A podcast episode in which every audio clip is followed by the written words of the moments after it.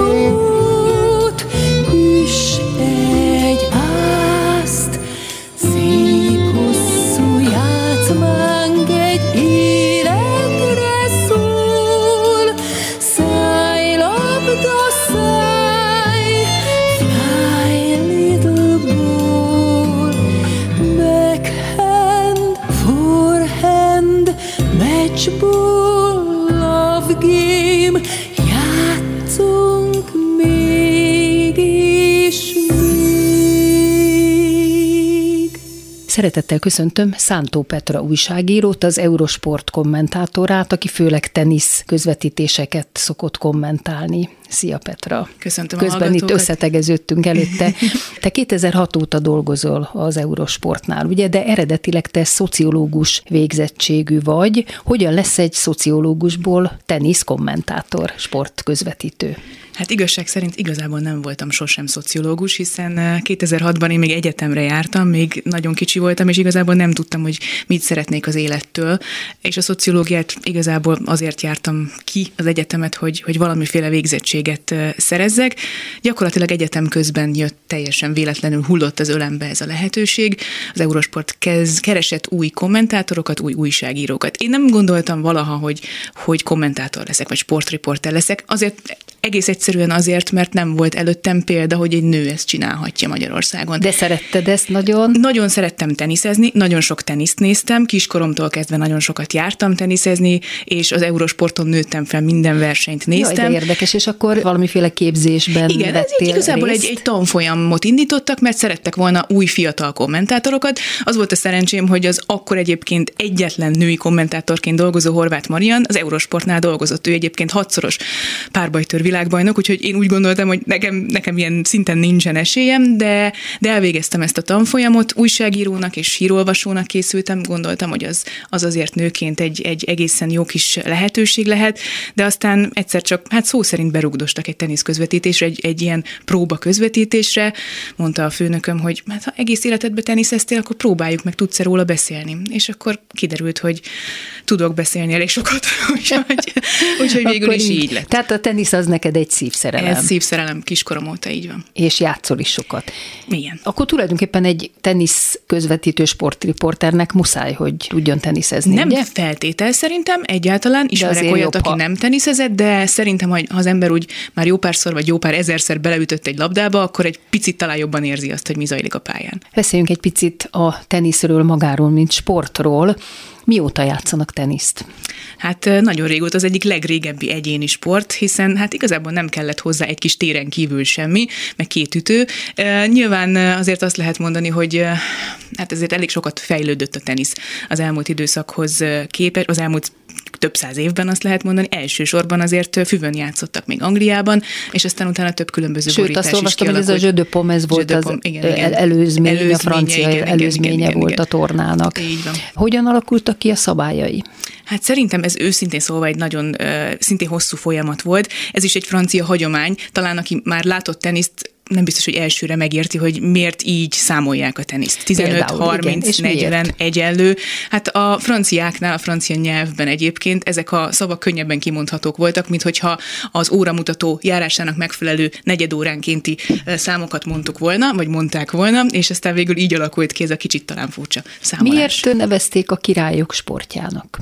Hát gondolom, mert ez egy elit sport volt, tehát keveseknek adatott meg szerintem, hogy mondjuk Illetve a, hát királyok a is kastély- játszották. királyok is én- játszották, én- hogy én a kastély udvarán esetleg hogy, legyen hogy akkor a helyük. sokáig tényleg csak az arisztokrácia és a tehetősebbek játszották, és csak később lett demokratikusabb ez a sportág. Mik most a legnagyobb világversenyek? Jelen pillanatban négy nagy versenyt különböztetünk meg, ezeket az úgynevezett Grand Slam tornák. Szépen elosztják egy évben ezt a négy nagy versenyt. Januárban Ausztráliában zajlik az Ausztrál Nyílt Teniszbajnokság, hiszen akkor ott jó idő van. Május-júniusban, most ért véget egyébként nem olyan régen a Roland Garros, a francia nyílt teniszbajnokság, amit Párizsban rendeznek és Salakon.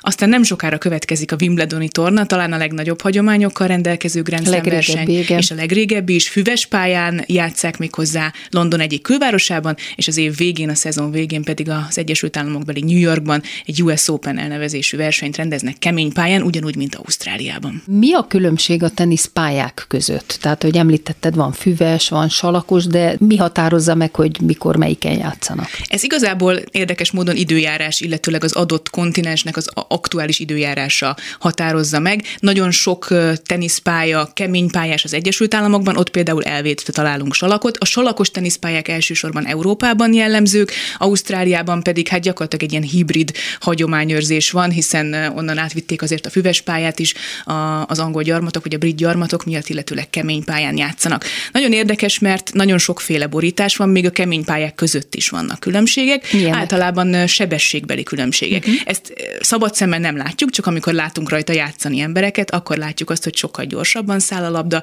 és máshogy pattan a labda. Alapvetően azt szokták mondani, hogy a leggyorsabb tenisz az a füves pályás tenisz. Így nyilván Jé, nem, nem úgy kell elképzelni, hogy, egyébként. hogy olyan, olyan gyepen játszanak, ami nekünk a hátsó kertben van. Ez egy, ez egy, ez egy hihetetlenül apró, pici kis fűszál, nagyon-nagyon sűrűn nevelve, Wimbledoni tornát gyakorlatilag befejezik július közepén, és onnantól kezdve másnap elkezdik építeni a következő évre. Mert kikopik a sok játéktól, újra kell ültetni, és hát tényleg erre született szakemberek csinálják ezt a pályát, de szó szerint lehet érteni azt, hogy kisolóval vágják kis túlzással a füves pályát, hogy minél gyorsabb legyen. Az a leggyorsabb tenisz, a kemény pályás a talán a második leggyorsabb, és azt szokták mondani, hogy a salak a leglassabb tenisz, hiszen az egy, egy picikét puhább borítás, sokkal magasabbra pattan a labda, emiatt sokkal hosszabbak is a labdamenetek, és sokkal nehezebb befejezni egy-egy labdamenetet.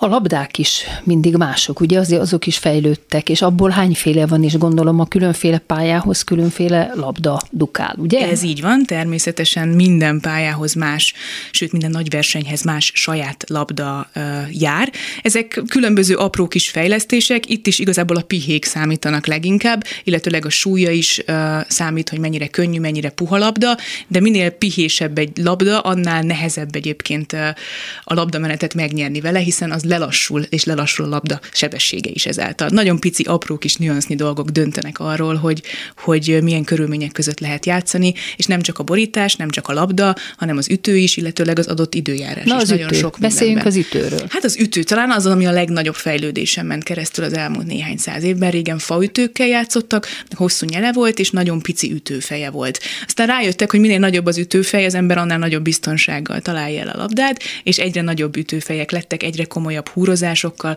Ma már tényleg űrtechnika, ahogy egy-egy ütőt elkészítenek. Milyen hát anyagból vannak az, az ütők? Különböző, attól függ, hogy milyen húrozása van. Vannak különböző bélhúrok, ezek gyakorlatilag tényleg bélből készülnek annak érdekében, hogy nagyon strappa bíróak, bíróak legyenek, és akár 170, 180, 200 km per órával is meg lehessen ütni a labdákat. És maga a keret, tehát a keret az igazából volt, az most műanyag, és most már egyre könnyebb műanyagokból készítik ezeket az ütőket annak érdekében, hogy a játékosok kezéről, illetőleg magáról a lendítésről levegyék a terhet. Hogyan alakul a nemzetközi ranglista? Milyen versenyek alapján? Ennek a négynek alapján? Történik? A négy nagy verseny számít a leginkább. Ezen kívül vannak nagyobb versenyek, közepes versenyek, kis versenyek, egy egész szezont felölel egyébként a különböző tornáknak a, a naptári rendszere, mindegyiken lehet pontot szerezni, a kisebb tornákon kevesebbet, a nagyobb tornákon nagyobbat. Például egy Grand Slam győzelemért, egy, egy Roland Garros győzelemért 2000 pont jár a ranglistán, egy kisebb torna megnyerésért mindössze 250 pont jár. Tehát így adják össze, minden játékos szerez egy évben pontokat, viszont az az érdekesség a ranglistában, hogy a következő évben meg kell védeni ezeket a pontokat. Tehát mondjuk, aki megnyerte a Roland Garrost, kapott 2000 pontot, viszont a következő évben azt a 2000 2000 pontot meg kell védenie, tehát újra meg kell nyerni a tornát ahhoz, hogy ne veszítsen pontokat. És így alakul ki a ranglista. Aha, de hát azért azt gondolom elég ritka, hogy egymás után kétszer megnyerik, vagy nem? Van elég ritka. Azt lehet mondani, hogy tényleg csak a leges legnagyobb bajnokoknak sikerül ez. Vannak olyanok, akik azért elég sokszor meg tudtak egymás után nyerni ilyen tornákat, például Rafael Nadal. Na majd ezekről még beszélünk uh-huh. a nagy sztárokról. Ez itt a Kovács Műhely Szántó Petra Sport újságíróval a teniszről beszélgetünk. Milyen ütésfajták vannak? Az alapvető ütése a teniszlabdamenetnek az adogatás. Ezzel kezdődik. Ez gyakorlatilag tulajdonképpen azt jelenti, hogy a labdát el kell juttatni az egyik oldalról a másik oldalra az adogató udvarba. Igazából nincsen erre vonatkozó szabály, hogy ezt hogyan juttatjuk el, de érdemes egy jó adogatást ki hát formázni magunknak már kiskortól kezdve, ez gyakorlatilag feldobjuk a labdát, és a lehető legnagyobb erővel megüssük, annak érdekében, vagy megütjük, annak érdekében, hogy a másik játékos minél nehezebben érje el ezt, és minél nehezebben tudja a labdamenetet kialakítani. Ezek után, ha a labdamenet megy tovább, akkor vagy tenyeres oldalról, vagy fonák oldalról ütünk labdát, attól függően, hogy ki milyen kezes, egyik vagy másik oldalra lendíti a kezét, üti meg a labdát, és aztán vezetik ki az ütést. Ezen kívül vannak különböző ütések, amik a labda sebességétől, a labda elhelyezésétől számítanak, ilyen például a röpte, amit úgy ütünk meg, hogy nem várjuk meg, hogy lepattanjon a labda, ez általában már akkor üthető meg, amikor a játékos már olyan pozícióban van a labdameneten belül, hogy be tudja fejezni, többnyire fönn a hálónál. Vannak különböző ejtések, félröpték, lendített röpték, mindenféle ütés van, de az alapvető két vagy három ütés volt ez az adogatás, a fonák és a tenyeres. Na most milyen hivatalos és nem hivatalos játéktípusok vannak? Hivatalos játéktípust igazából nem sorolunk feltétlenül. Van úgynevezett alapvonaljáték, vagy... Úgy értem, hát, hogy van ja, a férfi, férfi ja, a női, van ja, a értem, vegyes, értem, tehát, hogy milyen és versenyformák. A, igen, igen. igen vannak egyéni versenyek, férfi, férfiak és a nők külön-külön versenyeznek, illetőleg van női páros, férfi páros, és a vegyes páros, amikor egy hölgy egy férfival együtt versenyez. Olimpiai szám is volt, aztán sok évig nem sok volt. Sok évig, nem 1988-ban került vissza, megint, így van. De paralimpián is van. Paralimpián is van, ott viszont kerekesszékes tenisz. Lehet játszani. Így van, így van, így van. Sőt, ott csak kerekesszékes tenisz van, hiszen náluk nem különböztetnek meg különböző fogyatékossággal élőket, akiknek van valamilyen testi fogyatékosságuk, nekik is kerekes székben kell teniszezniük a paralimpián. Ezt nem így tudtam. Van. Tehát, a kerekes székek szaladni... között van különbség, van úgynevezett kvad és rendes kerekesszék, de ez már tényleg nagyon bonyolult. Igen, ott mindenki Tehát, székbe esetleg, kényszerül, így van. Hogyha tud is szaladni, akkor így is van, be kell. Így van, Jaj, de érdekes, van, ezt nem tudtam. Így van. Melyik fajta játékot a legérdekesebb közvetíteni? Vagy te melyiket élvezed a legjobban, hogyha mit kell közvetíteni? Érdekes, hogy mindig az ember azt szereti legjobban közvetíteni, amilyen szezon van éppen. A salak szezonban a salakos játékot szereti az ember a legjobban közvetíteni, mert úgy érzi, hogy ez tényleg egy sakjátszma. Ott sokkal hosszabbak a labdamenetek, sokkal több ütésből kell eljutni abba a pozícióba, hogy be tudjuk fejezni a pontot mondjuk egy nyerővel, sokkal inkább számít a stratégia, az, hogy valaki fölépítse a labdamenetet. Most viszont kezdődik nyáron például a füves pályás szezon, ahol mivel egy gyorsabb borításról beszélünk, sokkal hamarabb véget érnek a labdamenetek, sokkal inkább számít az adogatás, az első támadóütés és az, hogy valaki röptével befejezze, ezt hívják egyébként szervaröptének. Nagyon más, nagyon pörgős, ugyanakkor viszont talán a legelegánsabb stílusa a tenisznek. És milyen fajtát, tehát, hogy a férfit, vagy a nőit, vagy a vegyest, vagy a vegyes párost, melyiket szereted a legjobban? Jelen pillanatban én azt gondolom, hogy a férfi tenisz elsősorban majd erről is gondolom beszélünk, annak a három óriási legendának köszönhetően a férfi tenisz jutott el arra a szintre, ami, ami rettentően szórakoztató, nagyon-nagyon magas színvonalú és nagyon látványos játékot hoz. Nem véletlenül ők a legnagyobb sztárjai. Ugye ez a Federer, Nadal, Federer, Nadal, Djokovic, így van, róluk beszélünk.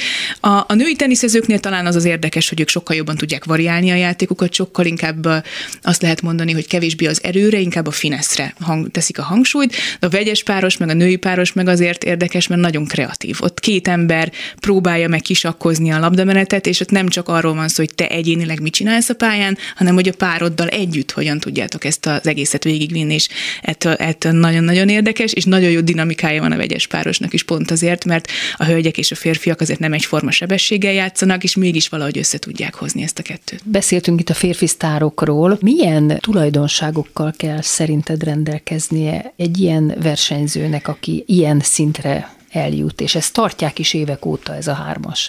Ilyen kaliberű teniszező nagyon ritkán születik, talán azt lehet mondani, hogy tényleg évszázad, kis túlzással évszázadonként Jó, egyszer, de most egyszer, nem elég és nyilván, ők, hogy ő, hogy ők ő nem, nem, mivel születik, ö, hanem mi kell még hozzá. Tehát, hogy elképesztő alapképességek kellenek, amik vele született dolgok, ez kétségtelen. Nagyon-nagyon fontos az, hogy valaki ezt kiskorában már felismerje, és gyakorlatilag gyerekkorától kezdve ennek szentelje az életét. Máshogy nem nagyon megy. Az az igazság. Nagyon fontos, hogy egy jó csapat legyen körülötted, de azt hiszem, hogy a, az erőnlét, a, az ütőerő, a játékfelfogás, a játékintelligencia nagyon fontos, és azt látom az elmúlt 10-15 évben, hogy az, hogy valaki mentálisan, fejben hogyan tudja kezelni ezeket a helyzeteket, az, az elengedhetetlen ahhoz, hogy valaki mondjuk nyerje 20 Grand Slam tornát. Ez szerintem nagyon fontos, illetve azt látom még, hogy mert ez erre a három teniszezőre jellemző a küzdőszellem, a mindenáron győzni akarás, a szívvel, lélekkel küzdés. Nagyon érdekes, hogy a teniszben szerintem 50-50 százalékban dől el a, a, a technikai képességek és a minden más, amit az ember versenyzőként hozzátesz a dologhoz. És hát fejben gondolom Igen. nagyon sokat kell hozzá tenni. Például ugye Federer egy igazi sztáralkat, bár nagyon szerénynek tűnik közben. Bár hogy... én annyira nem nézem a tenisz, de még hozzám is eljut, tehát Tovább de mennék. például anyukám nézi. Mindig mindig, szerintem mindig akkor valószínűleg igen. ő is látja azt, hogy ezen a szinten tényleg csak nagyon komoly alázattal lehet jól teljesíteni. Tehát nem elég, hogy valaki, valaki egy ős tehetség vagy vele született képességekkel rendelkezik, és kihozzák a legtöbbet a pályafutásából, ha nem marad szerény és alázatos, akkor ezt ezen a szinten hosszú távon nem lehet. Na de akkor hova tesszük a Gyokovicsot, aki nem szerény és nem alázatos, és most itt a ausztráliai kalandja után, ugye a Covid-dal, hát eléggé el is csúszott ezen ő nem is olyan népszerű egyébként, mint a másik kettő, Rafael Nadal és Roger Nem is annyira szimpatikus. Nem is annyira szimpatikus, mert ő egész egyszerűen kevésbé um, egoistább, talán így fogalmaznék inkább. A szerénységet és az alázatot azt talán úgy lehet érteni, hogy a munkamorában. Tehát Novák Gyokovics ugyanúgy beleteszi azt biztos, a rengeteg persze, munka, nyilván, nyilván. munkaórát, és ő is biztos, hogy szenvedélyből szeret, igen. csak egy picit más alkat, benne megvan ez a balkáni életérzés, ami, ami vele született és a családjától örökölte, nincs ezzel gond, csak hát emiatt nem azon nagyon népszerű teniszező.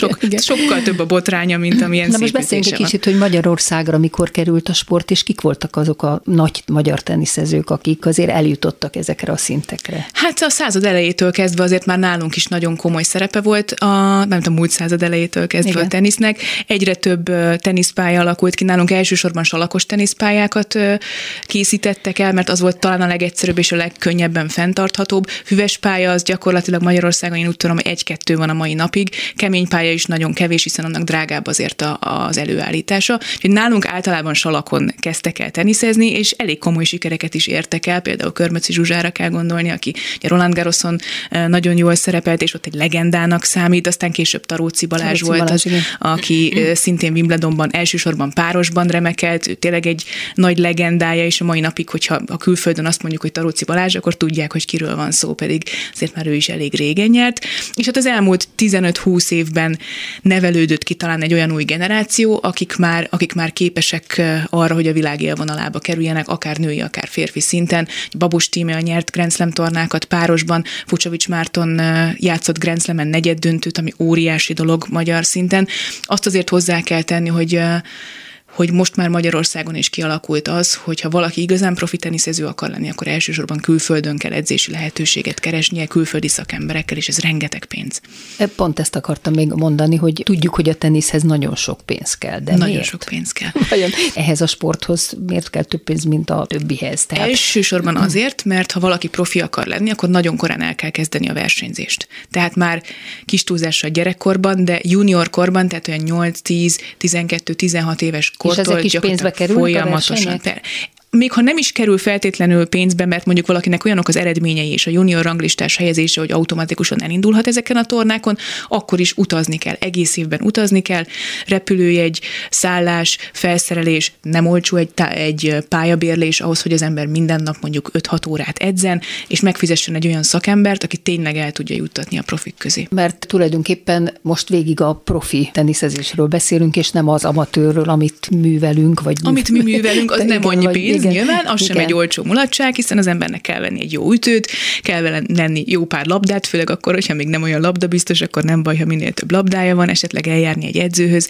kifizetni a pályabérlést. Ez persze egy megfizethető dolog, de hogyha ha profik akarnánk lenni, akkor már elkéstünk Igen. volna, mert nagyjából négy évesen el kellett volna kezdeni. Akkor már csak egy rövid kérdés maradt befejezésül, hogy mesélj nekem egy olyan emlékezetes közvetítést a közvetítői életedből, amire nagyon emlékszel valamiért, mert annyira érdekes érdekes volt. Talán ezt minden sportriporter elmondja, de számunkra az a a szakma csúcsa, amikor elmehetünk oda, ahol a verseny van. Tehát nem egy stúdióban közvetítünk, mi is ugyanúgy a, a televízió képernyőt nézzük, mint a, mint a, a néző, hanem ott lehetünk. Ott ülhetünk a stadionban, és közvetlen közelről láthatjuk ezeket a játékosokat. Teljesen más a hangja a közvetítésnek, teljesen más, hogy hallom És azt, hogy hol hogyan pattan. Nekem például Párizsban a Roland Garroson, ami a, a kedvenc versenyem, ott volt szerencsém néhányszor helyszínről közvetíteni, összehasonlíthatatlanul nagy élményt ad, és az ember sokkal jobban megérti és átérzi a teniszt, úgyhogy igazából én azt tudom tanácsolni mindenkinek, hogy ha szereti a teniszt, akkor egyszer látogasson el egy versenyre, mert, mert egészen más élmény lesz közelről látni, és közelről érezni azt a játékot, amit, amit ők művelnek ott fönt. Köszönöm Szántó Petrának, hogy beszélgetett velem a Kovács műhelyben. Szia Petra! Én köszönöm a lehetőséget. És most jöjjön az Ivan and the Parazol dala, a címe Játék. sem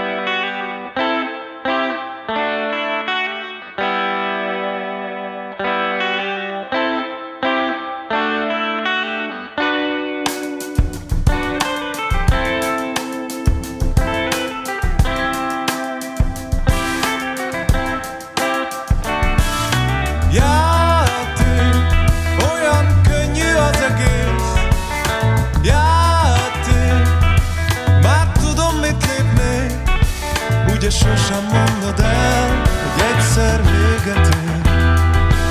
Ugye együtt indulunk a cél felé. Játék, az se baj, a nyerni jössz. Játék, majd te lépedsz elő, te meg sosem rontod el, s jobb, ha elhiszed. Majd azt is játsszuk el,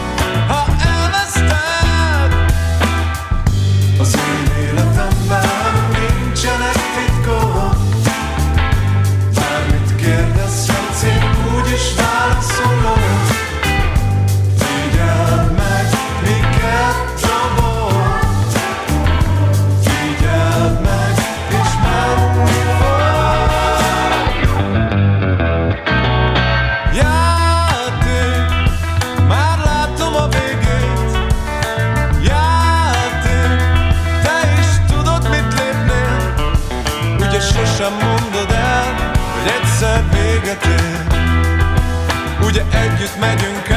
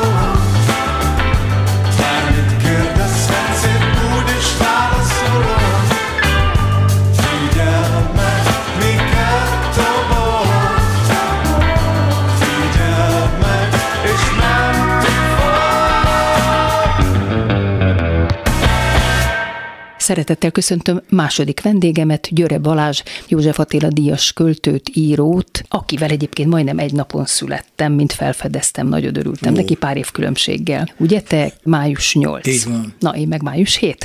Ó. Na, de ez csak egy tényleg egy kis szubjektív megjegyzés.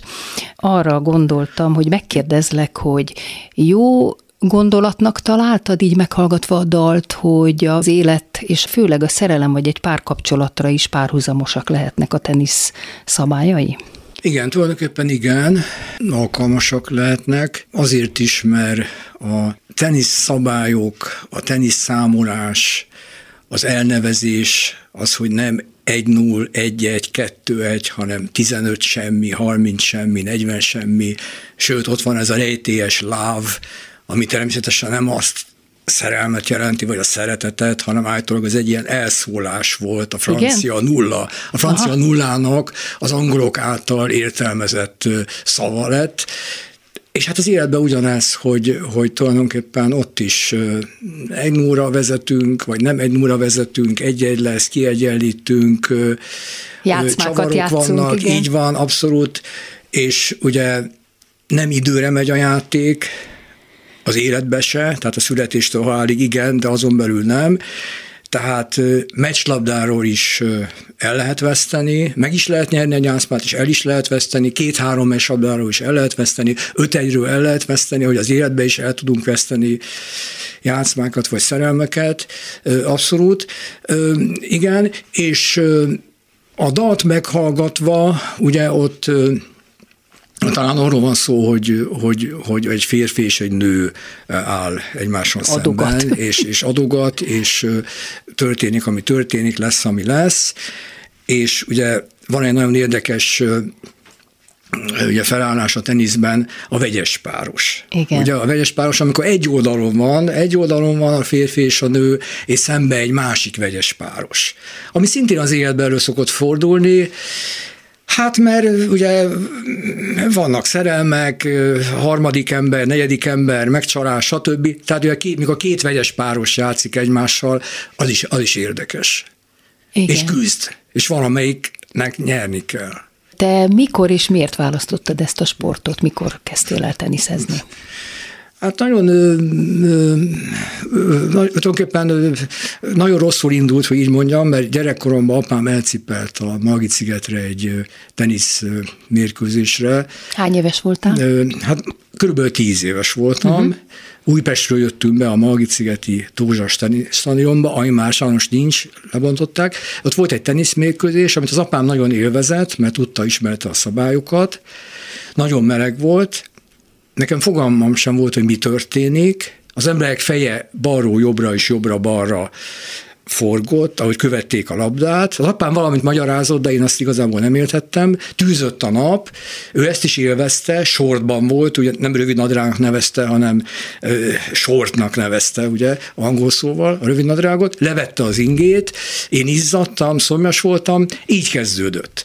Akkor eltelt körülbelül tíz év szerintem, körülbelül eltelt tíz év, és a gimnázium harmadik, negyedik osztályában egyik osztálytársam szólt, hogy lehetne menni teniszezni, mert ők benn laktak a János Kórház területén, a papája a János Kórház gazdasági igazgatója volt, és akkoriban, még most is valamennyire, akkoriban minden kórházhoz tartoztak teniszpályák. Komolyan és ott mondod? teniszeztek, tulajdonképpen az orvos, nem is nem a betegek, hanem az orvosok, meg Nem az ott tudtam. lakók, a bent Jé, de igen. érdekes. És ugye a papája protekciója révén mi oda mentünk uh-huh. teniszezni egy vasárnap, és akkor apámtól elkértem az ő régi fa ütőjét, aminek még a húrja nem szakadt el, ez egy angol Dunlop ütő volt, és ott elkezdtem ott elkezdtünk hát itt szerencsétlenkedni. Ez, még az érettsége előtt volt, persze ott is volt már eleve egy háromszög, a legjobb barátom hozta magával a barátnőjét, és akkor már ott elhangzott egy olyan mondat a teniszpályán, ami számomra meghatározó volt akkor, és talán azóta is, amikor egyszer a labda beleakadt a hálóba, ugye rosszabb ütésnél beleakadt, és ott meg is állt. A hálóban néha beakad a labda. Uh-huh. És akkor ez a lány megszólalt, hogy hát egy ilyen hálóba akadt labda vagyok én is. És akkor hát így kezdődött. Így kezdődött. Meg szeretnélek kérni arra, elhoztam a te saját versedet, az a cím, hogy Vegyes páros, és szeretném, ha felolvasnád nekünk. Nem az első, hanem az utolsó emberpár voltunk a teniszpályán.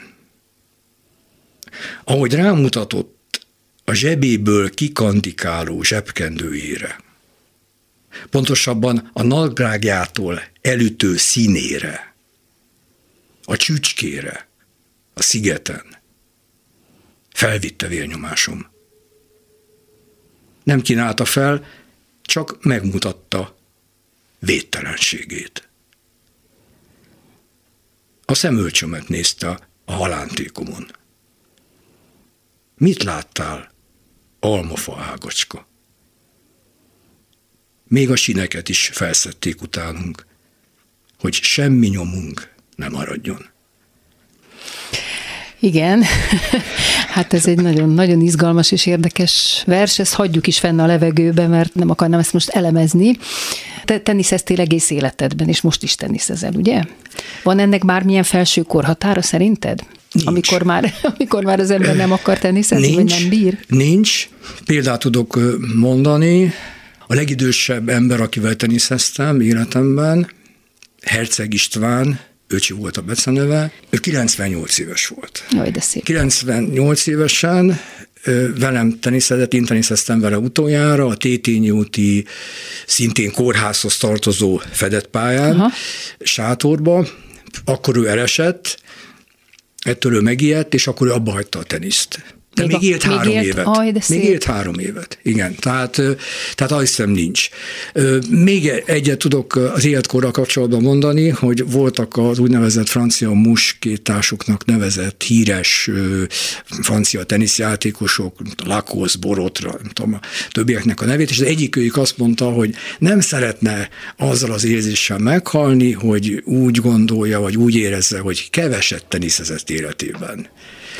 Tehát, hogy ez, ez lehet, ez lehet. Na most persze, hát vannak sérülések, meg vannak betegségek, meg mindenféle bajok, meg, meg vissza kell az embernek fogni magát, de azt hiszem, hogy, azt hiszem, hogy, hogy, hogy lehet. Mennyire teniszezel a saját baráti köröddel, úgy értem, hogy az írótársaiddal, tehát a, a kollégáiddal, vagy mennyire teljesen más civilekkel? Tulajdonképpen velük, velük teniszezem, Mármint az írótársaiddal? Igen, Főleg, igen. aha. Röviden a, a ez is egy érdekes dolog a sportkörnek, a, ami már nincsen sajnos, valamikor az 50-es években megalapítottak egy művész sportkört, uh-huh. szem, talán Malonyai a Nemzeti az igazgatója volt ennek az elnöke, azzal, hogy a színészeknek is sportolni Ez volt kell. a Margit szigeten? Ez volt a Margit szigeten. Akkor én annak tagja voltam Na, egy rövid igen, ideig. Tehát, igen. igen. és akkor annak volt jártam, egy, igen. igen, most annak volt egy tenisz szakosztálya, szakosztálya igen. és ö, tulajdonképpen de nagyon nehéz volt bejutni, és protekcióval, a Bájnt András protekciójával Rász Pétert és engem oda sikerült betenni, de csak azért, mert Karinti Ferenc abba hagyta a teniszt, és megkaptuk az ő, ő, ő szekrényét. Tehát ott kezdődött a tenisz életünk, és aztán később csatlakozott hozzánk Földényi László, Német Gábor, és most legújabban például Bazsányi Sándor, irodalomtörténész. Tehát tulajdonképpen ennek most már több mint 40 éve. Igen, 40, 40 éve. és ez így tart. Igen, ez így tart, Jaj, és szép. akkor ott persze megismerkedtünk a művészeskában, főleg operaházi zenészekkel, azokkal is nagyon sokat játszottunk, meg játszottam, amiből az az előnyünk származott, hogy, hogy Hát elég sokat jártunk, vagy jártam az operába, és koncertekre, hangversenyekre is, nem csak a Bartók csodálatos mandarájára, mert ők ugye be tudtak minket oda vinni, és velük is hát nagyon jó viszony, kapcsolat alakult ki. Sajnos a pálya megszűnt, murvával beszórták, három sarakos pálya volt, autók parkolnak, a hátsó Margit-szigeti nagy Dóda stadiont, azt is ugye felszámolták, semmi nem épült a helyére. Volt a nagy Honvéd pálya a másik oldalon, a Pesti oldalon, ott is játszottunk még egy ideig, az is megszűnt, ott helyette most ugye ilyen éjjeli vagy nappali szórakozóhely van, és a tenisz elején is volt sokáig, oda jártunk legtovább, egy teniszpálya, az volt egy, egyik legrégibb Margit-szigeti teniszpálya, ahol 20-as, 30-as években Kelling Béla, Kelling Béláik is ott, ott, ott játszottak. Ott még télen sátrat is húztak, ugye, mert mi télen is folytattuk a tenisz, sátrat húztak, de az a pálya is megszűnt, azt is tulajdonképpen, hát nem azt mondom, hogy felszántották, de az homokkal beszórták, és ott egy ilyen beach, egy ilyen napozó, tehát a tenisz, tehát nincs. Tehát, és akkor most hol játszottunk? Na most az érdekes, hogy mentünk pályáról tovább, pályára, tovább. és mindig megszüntették azt a teniszpályát, ahol, ahol, ahol játszottunk. Most nyáron az Istenhegyi úton, Orbán tér fölött, a Nógrádi utcában egy kis erdő közepén van egy baráti lehetőségünk, egyetlen egy teniszpálya, körben van kerítve, körülötte fák vannak, lombok vannak, madarak énekelnek, és baráti alapon ott játszunk. Nagyon, nagyon be van osztva reggel 8-tól esti, este 8-ig, hogy ki mikor De azért mehet. Akkor igen, játszunk, igen. Télen pedig olyan helyre megyünk, ahol olcsóbb a sátor, bérlés, a sátoros teniszben az bizony nem, nem két Igen. fillér már. Timár utcánál, a hív megállónál van sátor, meg a Pasaréti, a nagy Pasaréti pálya fölött, és oda, oda járunk. Ez itt a Kovács Műhely, Győre Balázsral beszélgetek a teniszről, illetve a saját teniszes élményeiről. Rólad lehet tudni, hogy a saját élményeidet, a saját életedet írod meg, ezt transformálod, vagy alakítod át irodalommá.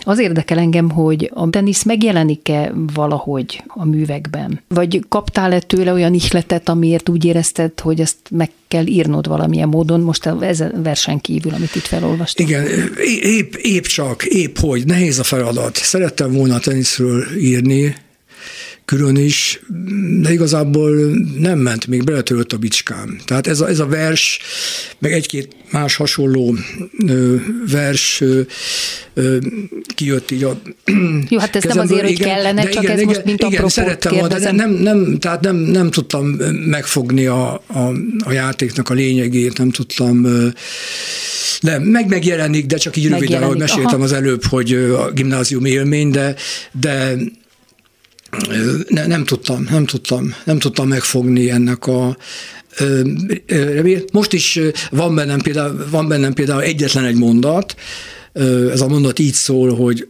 a teniszpályához vezető erdei ösvény, mert mikor fölmegyünk az Istenhegyi útra, akkor valóban egy ilyen kicsit elhagyatott kis erdei ösvényen megyünk, és akkor felbukkan a teniszpálya, körben van kerítve, az van kulcsunk menni, és de ennél a mondatnál hiába szeretnék tovább jutni, mondjuk írásban, vagy bárhogy, nem tudok tovább jutni. Csak az, uh-huh. hogy az mhm. erd, a, a teniszpályát vezető erdei ösvé. Ez a mondat van meg. Igen. Tavaly a 70. születésnapodon akkor a pályatársait köszöntettek téged. Itt ebből csak egy pici részletet szeretnék felolvasni Kis Noémitől. A lábával írja a verseit a cipőjével. Házsarokkal, a városi kövekkel és kávéházakkal. Nem e-mailezik, nincs médiája. Papírja van, és hegyes ceruzája. Ez továbbra is így van, hogy nem e-mailezel, papírra írod, amit írsz, kézzel írsz? Igen, de e-mailezek azért muszáj, mert ugye ennélkül már nem, nem igen, lehet, nem lehet élni, meglenni, igen. tehát van e-mail címem, és figyelem is, meg válaszolok, meg küldözgetek, stb. De, de ha nem lenne kötelező, akkor, akkor biztosan nem. Igen, megmaradt a papír, megmaradt a ceruza,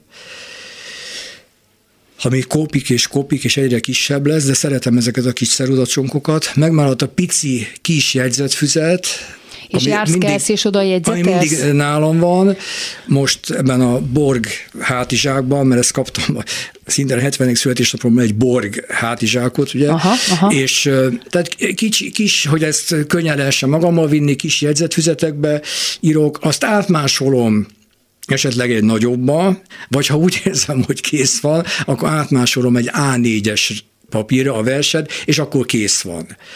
És akkor azt már esetleg tintával merem írni, ami, ami már legyen És kész. a gépben nem is írod be? De aztán, aztán bekeri, hát valamit beírnak helyettem, valamit én nagy nehezen beírtam, de az nekem nagyon-nagyon nehéz és nagyon, nagyon körülményes, és nem szeretem. Igazából nem tudtam megszokni a számítógépet, a számítógépes világot. Rengeteg füzetem van, nem is tudom, mik, mik lesznek ezekkel a füzetekkel, majd utánam, ha nem leszek, és hát egy időben gyűjtöttem a ceruzákot. Uh-huh. Most már azt is abba hagytam, mert hát rengeteg ceruzám van, külön a fekete és külön a színes ceruzák. Van néhány töltőtólam is, azért be kell valani, mert a töltőtólat is szeretem. Egyébként az irodalomból jött, hogy mondjam, ez a ceruzás dolog az irodalomból jött, mert amikor olvastam, hogy Fitzgerald, Hemingway, meg később Kepóti, tehát a, a kedvenceim ceruzával írtak, hát akkor nekem is ceruzával kell, és én is, én is elkezdtem, én, én is elkezdtem a ceruzát, de, de igen, szóval ez megmaradt. Visszatérve arra, hogy jársz kelsz a városban, és mindent figyelsz, és lejegyzed, ami megfog téged, akkor nagyon neked való volt, amikor csináltad a városképek rovatot az élet és irodalomba. Ezt miért hagytad abba, hiszen 2001-től 2005-ig csináltad, és gondolom nagyon sok érdekességet akkor lejegyeztél, az mind megjelent, igen, na, nagyon Miért szerettem. nem folytattad? Az nagyon neked való Igen, igen volt. nagyon szerettem, ugye majdnem öt évig ment, nagyon szerettem, nem tudom, azt hiszem, ilyen kettő, kettőn állt a vásár, mert lehet, hogy a, az élet és irodalom is úgy érezte, hogy, hogy ebből elég volt, Aha. és aztán azt hiszem, hogy, hogy a városkép rovat helyett megjelent egy hirdetés.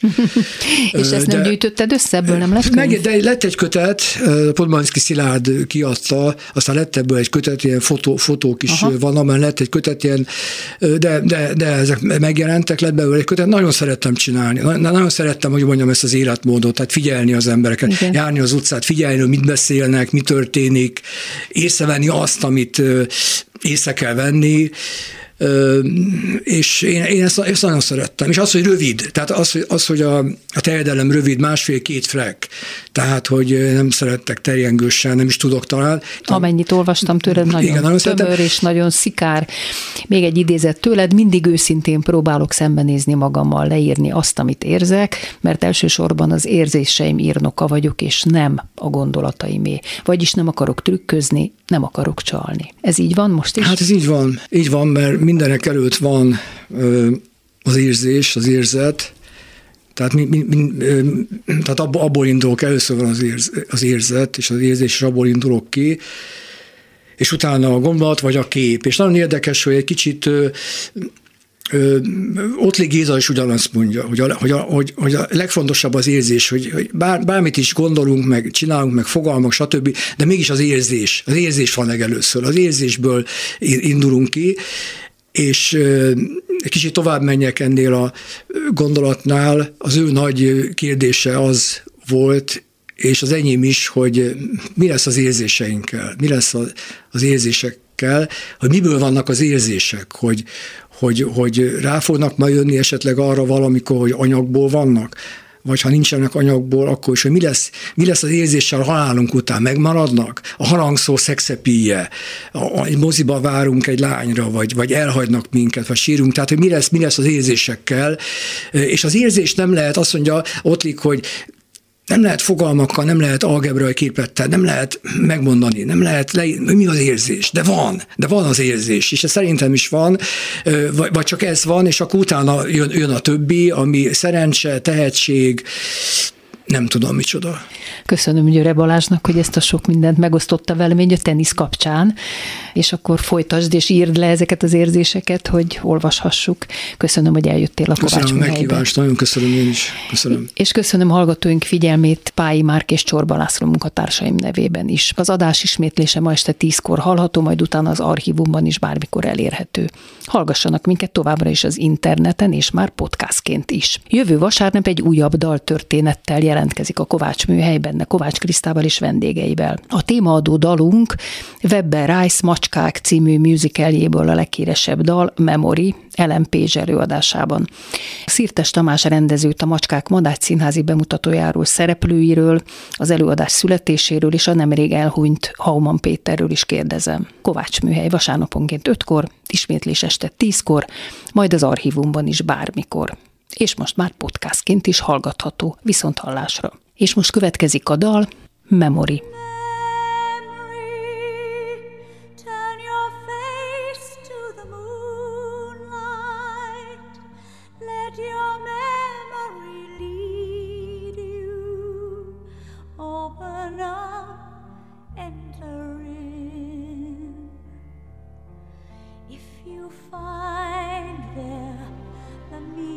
Like a